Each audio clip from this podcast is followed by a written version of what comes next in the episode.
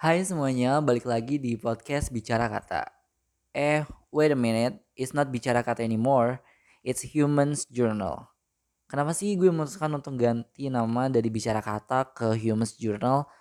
Karena nih waktu pas gue upload uh, episode sebelumnya, ya udah nih gue upload nih, otomatis kayak muncul dong di Spotify. Ya udah gue cari dong podcast gue, kayak gue juga pengen dengerin gitu kan. Dengerin podcast gue kalau misalnya di Spotify itu kayak gimana gitu kan, kayak yaudah meskipun gue tahu tapi gue penasaran aja. Ternyata waktu pas gue cari cari nih di uh, di kolom pencarian bicara kata anjir sumpah banyak banget anjir uh, podcast na dengan nama bicara kata. Cuma kayak beda beda bentuk sama beda ini aja beda apa sih author author apa sih? Ya itulah beda yang punya kayak gitu. Makanya dari situ gue mikir kan dari nama aja gue nggak punya sisi uniknya gitu. Maksudnya orang lain juga uh, kepikiran dengan nama yang sama kayak gitu. Ya udahlah dengan ini gue memutuskan untuk mengganti uh, podcast gue dari bicara kata menjadi humans journal kayak gitu sih. Itu kayak uh, sedikit disclaimer aja gitu. Terus selanjutnya uh, di sini gue mau bahas apa sih? Di sini gue mau ngebahas ya mungkin kamu udah tahu kali ya di judul podcastnya ini apa gue bakal ngebahas tentang quarter life crisis sebenarnya ini tuh bahasanya tuh dadakan banget. Uh, ya gue cuma nyiapin apa ya istilahnya nyiapin beberapa hal doang yang pengen gue sampein aja gitu. Soalnya emang ini uh, ini ini gue ini gue lagi nge-record di podcast gue karena sebelum gue nge-record ini gue tuh jadi apa ya jadi tamu gitu. Tamu di podcast uh, fisika atau podcast pokoknya podcast himpunan gitulah. Nah uh, salah satu temen gue tuh kayak ngomong gitu loh buat apa sih lu kayak ngejar sesuatu yang emang belum waktunya? Gitu. Kayak dari situ gue mikir oh iya ya ini tuh ada hubungannya sama uh, quarter life crisis gitu kan. Terus berhubung itu juga lagi bikin podcast yaudah gue juga tertarik dong buat bikin podcast lagi gitu kan. Yaudah deh nggak mau kalah saing gitu gue. Anyway uh, yaudah dari situ akhirnya gue memutuskan untuk bikin lah episode ini secara dadakan guys gitu. Uh, mungkin seperti yang kalian tahu di episode sebelumnya gue juga pernah mention nih kalau gue pernah ngajakin temen gue dua temen gue Sekar sama Eji gitu uh, buat uh, jadi tamu anjir jadi tamu ya pokoknya bikin podcast bareng dan ya, ya itu kita ngebahas tentang quarter life crisis ini cuma ya ya gitulah. Uh, filenya tuh korup gue nggak bisa ngedit gue nggak bisa nge-upload itu jadi ya ya udah akhirnya gue remake lagi deh. Tapi gue remake lagi gue sendiri gitu nggak nggak bareng sama dua orang tadi. Tapi ya udah deh stay tune aja buat kalian yang mau dengerin nanti kita juga bakal ada proyekan bareng buat podcast ini kayak kita bakal ngobrol-ngobrol gitu. Tapi ya nggak tahu deh nanti bakal ngomongin apa yaudah yang penting ditunggu aja. Anyway uh, apa lagi ya? Masa uh, masalah lagi kan. Ngomong-ngomong tentang quarter life crisis ya itu nggak jauh-jauh dari masalah nggak sih? Ya intinya krisis gitu kan. Krisis di quarter life di quarter tuh apa sih? Seperempat hidup lu gitu kan. Kalau misalnya estimasiin deh estimasiin manusia hidup 100 tahun. Berarti seperempatnya ya 25an lah 20 sampai 25 gitu kan. Tapi kan jarang banget ya sih manusia hidup nyampe 100 tahun ya. Paling mentok-mentok 80 gak sih? Ya punya rata-rata sekitar segitulah. Ya udah berarti uh, quarter life crisis ini kalau misalnya di secara kasarnya ya di definisinya kayak gitu. Krisis yang timbul di usia yang 20 20-30an kayak gitu. Di usia remaja akhir menuju ke dewasa awal kayak gitu. Dan sebenarnya gue tuh pernah ikutan suatu webinar gitu ngebahas tentang quarter life crisis. Nah, di sini gue pengen apa ya, istilahnya nge-share aja gitu, nge-share apa yang pernah gue dapat di webinar tersebut dan gue juga pengen nge-share pengalaman yang pernah gue alami waktu pas gue ngalamin quarter life crisis ini ya semoga aja kali aja gitu ada manfaatnya kali aja gitu kan. Nah tadi kan udah sempet apa ya ngomong-ngomong tentang quarter life crisis itu apa gitu kan. Dan kalau menurut gue emang pembahasan ini tuh pembahasan yang cukup general kayak semua orang juga pasti relate gitu. Cuma relate-nya nggak nggak di waktu yang sama gitu. Mungkin ada yang udah ngalamin terus kayak pas mungkin pas dengerin ini kayak oh iya iya gue juga kayaknya kayak gitu gitu kan. Atau mungkin ada yang belum nih tapi ya mungkin ada yang belum quarter life crisis itu apa ya? Semoga podcast ini bisa menjadi apa ya menolong lah menolong kalian untuk menghadapi dan seenggaknya nanti kalian tahu nih apa-apa aja yang bisa kalian lakuin pas sadar oh kayaknya gue lagi ngalamin quarter life crisis deh gue gue harus ini ini gitu. Atau mungkin ya kalian yang lagi ini lagi ngalamin semoga ini bener-bener bisa membantu gitu harapannya sih gitu ya. Nah waktu pas di webinar kemarin waktu ya webinar itu uh, quarter life crisis tuh pengertian dulu ya pengertian quarter life crisis itu apa sih? Uh, itu tuh di mana keadaan kayak kita ngerasa ngerasa kehilangan arah kita kayak bener-bener nggak -bener tahu kita kayak bener-bener nggak punya pegangan bener-bener lost gitu lah. Itu yang gue rasain sih. Uh, kalau dulu eh kalau kemarin waktu pas gue ngerasain kayak gue bener-bener kehilangan arah gue uh, bukan gimana ya maksudnya kayak gue bener-bener gak punya pegangan gitu. Gue nggak bisa ngandelin orang lain gue nggak bisa nggak nggak bener-bener nggak percaya sama orang lain. Bahkan untuk masalah gue sempat gue sempat apa ya sempat uh, tidak bergantung kepada Tuhan gue gitu tapi untungnya sekarang udah gue untungnya gue sekarang udah balik gitu udah gue udah berpegangan pada Tuhan gue kembali gitu kan sampai segitunya sampai bener-bener kehilangan arah kayak lo nggak tahu ke mana pikiran gue kosong gitu kan Terus yang kedua takut gagal. Ini wajar banget gak sih? Wajar banget. Maksudnya masa-masa usia-usia yang kayak gitu tuh masa-masa bener-bener masa transisi gak sih? Maksudnya masa-masa um, transisi dari ya mungkin lulus SMA ke kuliah kali ya. Ya sekitaran segitulah. uh, ya kita tahu kan kalau misalnya kuliah ini emang pendidikan yang sedikit banyaknya itu bakal ngaruh ke karir jenjang karir kalian ke depannya gimana kayak nentuin jurusan lah ataupun ini itulah sebagainya takutnya nanti kalau misalnya salah ngambil takut gagal atau gimana jujur itu wajar banget dan gue alamin banget. Nanti deh gue gue bakal sharing abis ini selesai ya. Terus yang ketiga merasa tidak pantas. Merasa tidak pantasnya jujur gue nggak ngalamin sih waktu itu kayak tapi waktu pas webinar kemarin uh, dia nyebutin merasa nggak pantas gitu. Nggak ngerti ya maksudnya nggak pantasnya tuh dalam dalam konteks apa karena jujur gue nggak ngerti jadi gue nggak bisa ngejelasin yang ini. Terus yang terakhir merasa terisolasi. Nah iya ini bener banget. Seperti yang gue bilang tadi waktu uh, pas kehilangan arah gue tuh bener-bener gak bisa ngandelin siapa pun. Gue bener-bener ya udah gue sendiri gitu. Gue sendiri yang berjuang gue sendiri yang uh, berpegangan sama tangan gue sendiri gitu. Gue bener-bener nggak nggak bisa ngandelin orang lain sampai di akhirnya gue ada di titik uh, stres dan lain sebagainya kayak gitulah. Terus apa sih yang yang buat quarter life crisis ini terjadi gitu kan? Yang pertama tuh quarter life crisis itu terjadi karena kita tuh bukan anak kecil lagi gitu. Kita bukan anak kecil lagi jadi uh, lu pernah pernah mikir gak sih kayaknya enak deh kalau misalnya jadi anak kecil lagi kayak makan tinggal makan main tinggal main gitu kan tidur ya tinggal tidur nggak perlu mikirin ini masak apa ya? Ini beli makan buat apa ya? Jujur anak kosan kayak gitu. Uh, siang nih kita lagi makan bubur ayam eh, iya bubur ayam. Eh pagi pagi makan bubur ayam. Terus nanti pas siangnya sendiri ini siang makan apa ya?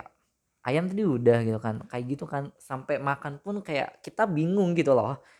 Kayak gitu. Terus pikiran-pikiran anak kecil tuh ya pikiran-pikiran yang simple gitu gak sih? Maksudnya simple simple aduh gue repetisinya banyak banget ya. Maksudnya simple terus kayak yang nggak dipikir panjang gitu. Beda kalau misalnya uh, udah remaja ataupun udah ya udah tuaan dikit lah gitu udah dewasa. Pikiran-pikiran yang simple itu kayaknya jarang deh. Kayak pasti uh, mikirnya tuh satu dua tiga step ke depan gitu. Kalau misalnya gue ngambil ini apa yang bakal terjadi ya gitu kan. Jadi nggak nggak sesimpel itu kan. Makanya itu quarter quarter life crisis itu terjadi karena kita tuh bukan anak kecil lagi gitu loh. Kita udah berada di tahap remaja menuju dewasa kayak gitulah. Terus yang kedua uh, emang banyak tuntutan pendewasaan. Ya tadi ya kalau misalnya gue ngomongin ten tentang uh, karir sebelum karir kan um, pasti uh, pendidikan dulu dong. Nah pendewasaan di sini yang yang gue tangkap ya yang gue tangkap dan yang gue alami sendiri itu lebih ke arah ke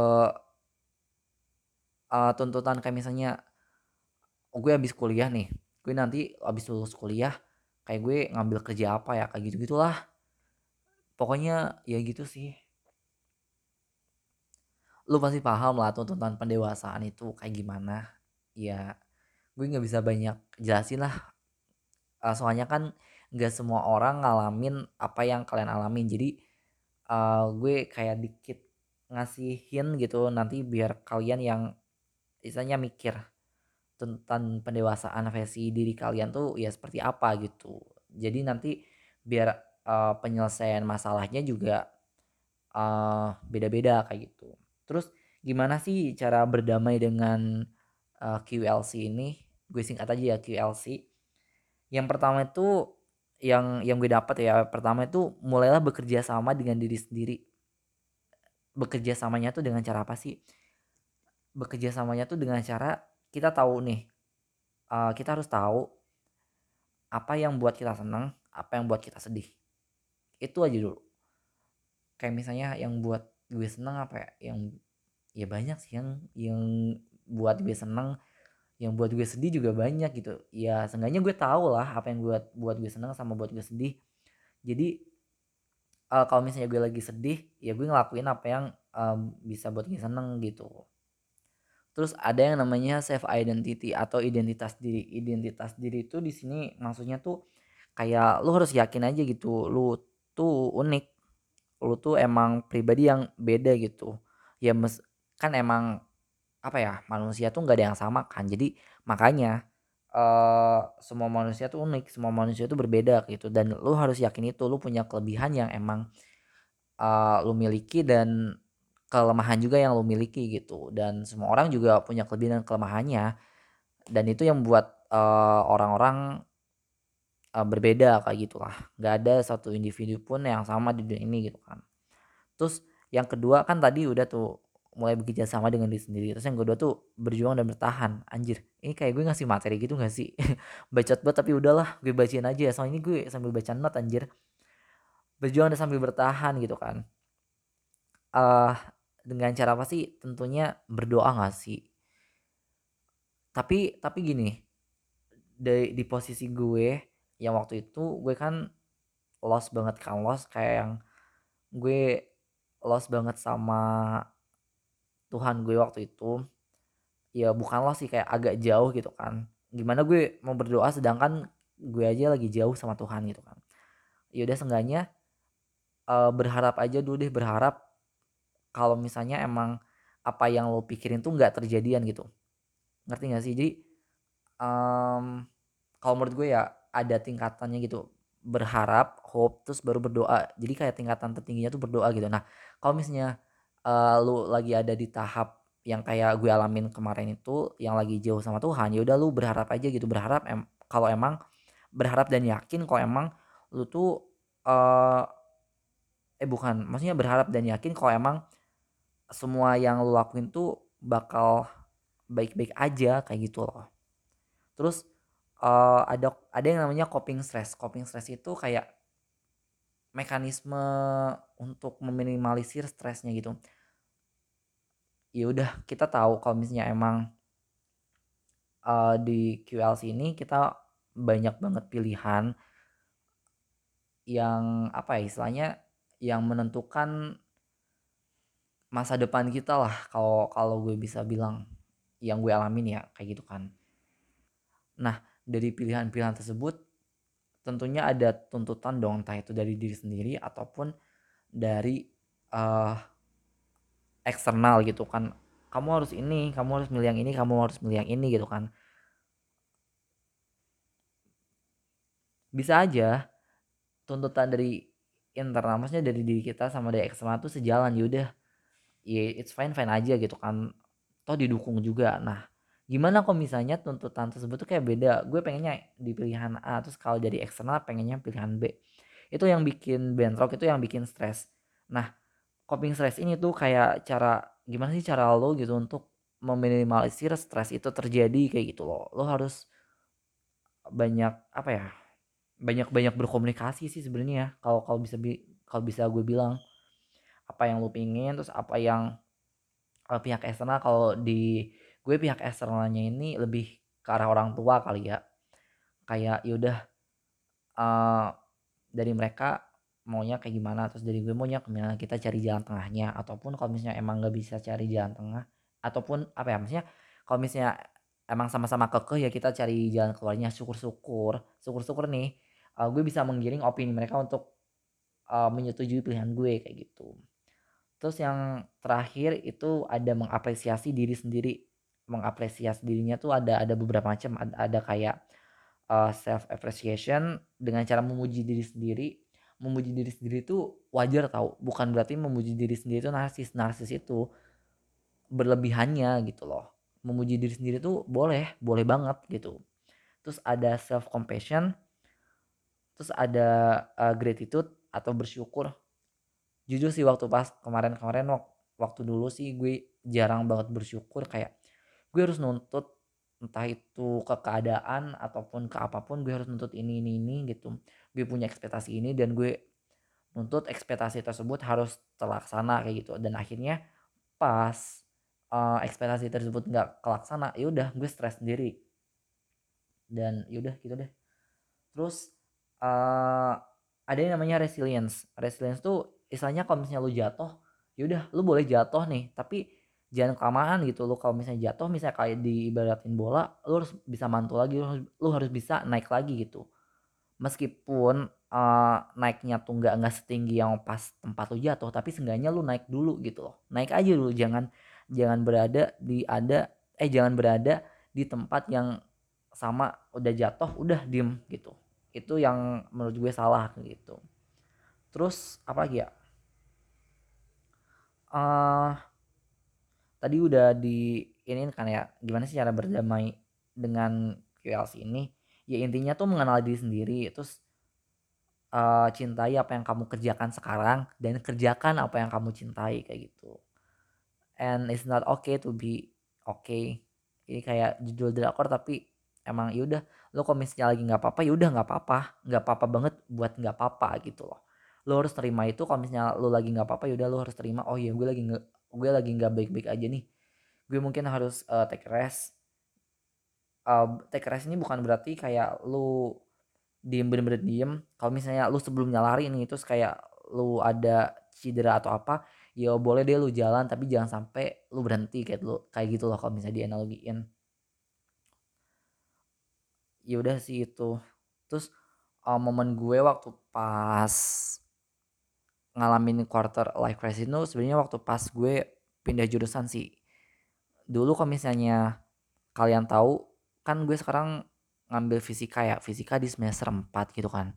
Nah sebelum semester ini tuh eh sebelum masuk fisika ini tuh gue pernah kuliah juga di Tekim gitu kan. Tapi itu D3 gitu kan. Nah pertimbangannya dulu waktu pas gue pengen pindah itu tuh banyak banget pertimbangannya gitu. Salah satu yang paling memberatkan itu ya di masalah finansial. Waktu pas gue di Tekim itu gue uh, bayar UKT atau uang semesteran itu kan kayak rendah banget ya bukan rendah sih kayak uh, dikit lah kayak satu setengahan gitu kan. Gak apa-apa deh gue sebut nominal kali ya. Sedangkan waktu pas gue dinyatakan diterima gue waktu itu diterima di fisika ya gue waktu itu ngambil UM kan. Otomatis gue harus bayar UKT dan gue harus bayar SPI atau uang uang pangkal lah kayak gitu di awal semester sebelum masuk gitu kan. Nah lu bayangin aja nih dari UKT gue sebelumnya yang sedikit terus ada gap banget pas gue pengen masuk ke fisika. Nah itu kayak bener-bener bertimbangan kalau misalnya gue masuk ke fisika nih kayak gue punya beban gitu loh beban istilahnya beban moral ke orang tua gue. Ya meskipun mereka nggak ngomong secara langsung ya gue kayak ngerasa punya beban aja gitu orang tua gue kayak udah ngebela-belain buat uh, take risk gitu take risk nyekolahin gue ke tingkat yang lebih eh, bukan ke jurusan yang beda gitu kan. Di situ gue kayak punya tuntutan oh ya gue harus belajar dengan baik gue harus ini ini ini gini gitu lah bahkan waktu pas gue udah kuliah pun perasaan itu pun perasaan insecure ya perasaan nggak nyaman pun masih tetap menghantui gitu. Cuma ya gue uh, meyakinkan diri sendiri seperti yang waktu pas tadi di awal gue ngomong semua orang tuh punya temanya masing-masing. Lu nggak bisa maksain uh, sesuatu yang emang belum terjadi gitu. Sesuatu itu tuh pasti datangnya tuh tepat waktu nggak kecepatan nggak kelamaan gitu. Jadi kalau misalnya uh, itulah pokoknya itu yang menyadarkan itu yang menyadarkan gue kalau misalnya pilihan yang gue ambil tuh udah bener. Di situ titik di mana gue yakin oh udah gue bisa menerima itu dan gue yakin uh, masa-masa quarter life crisis gue tuh udah selesai. Udah sih kayak gitu. Terus mungkin buat uh, kalian semua yang lagi dengerin ini aduh apa tuh? Buat kalian semua yang lagi dengerin ini entah itu lagi ngerasain ataupun belum ngerasain uh, ya tadi yang gue sebutin di awal coba deh uh, kalian rasa apa ya kalian analisis dulu itu perasaannya tuh kenapa gitu. Terus ya udah kalau misalnya kalian merasa nggak baik-baik aja it's fine gitu. Kalian harus malah kalian harus menyadari itu kalau misalnya kalian lagi nggak baik-baik aja tuh malah kalian harus sadar kayak gitu. Jadi biar nanti kalian bisa nyari solusinya gitu loh. Terus yang bisa gue kutip waktu pas gue ikut webinar kemarin ya kalau kalian merasa nggak pantas yaudah maka pantesan panteskan diri diri kalian sendiri gitu. Terus kalau misalnya kalian takut gagal mulai aja dulu gitu kan. Kalau misalnya tadi dianalogiin kalau misalnya gagal pun kalian harus tetap naik gitu harus tetap mantul. Jadi nggak nggak boleh ada di ground gitu. Apa sih dasar banget gitu nggak boleh. Kayak gitu sih mungkin ini emang podcast yang panjang dan rada gimana gitu. Soalnya gue juga baca skrip rada apa ya rada kaku apa rada nggak fleksibel apa gimana. Tapi ya udahlah semoga kalian enjoy dengerinnya. Ditunggu aja podcast gue selanjutnya episode gue selanjutnya. Mungkin di episode selanjutnya gue bakal ngobrol-ngobrol sama temen gue dengan topik yang entahlah apa tapi ya pasti ditunggu aja. Goodbye. Selamat tinggal. Eh sampai jumpa. Dadah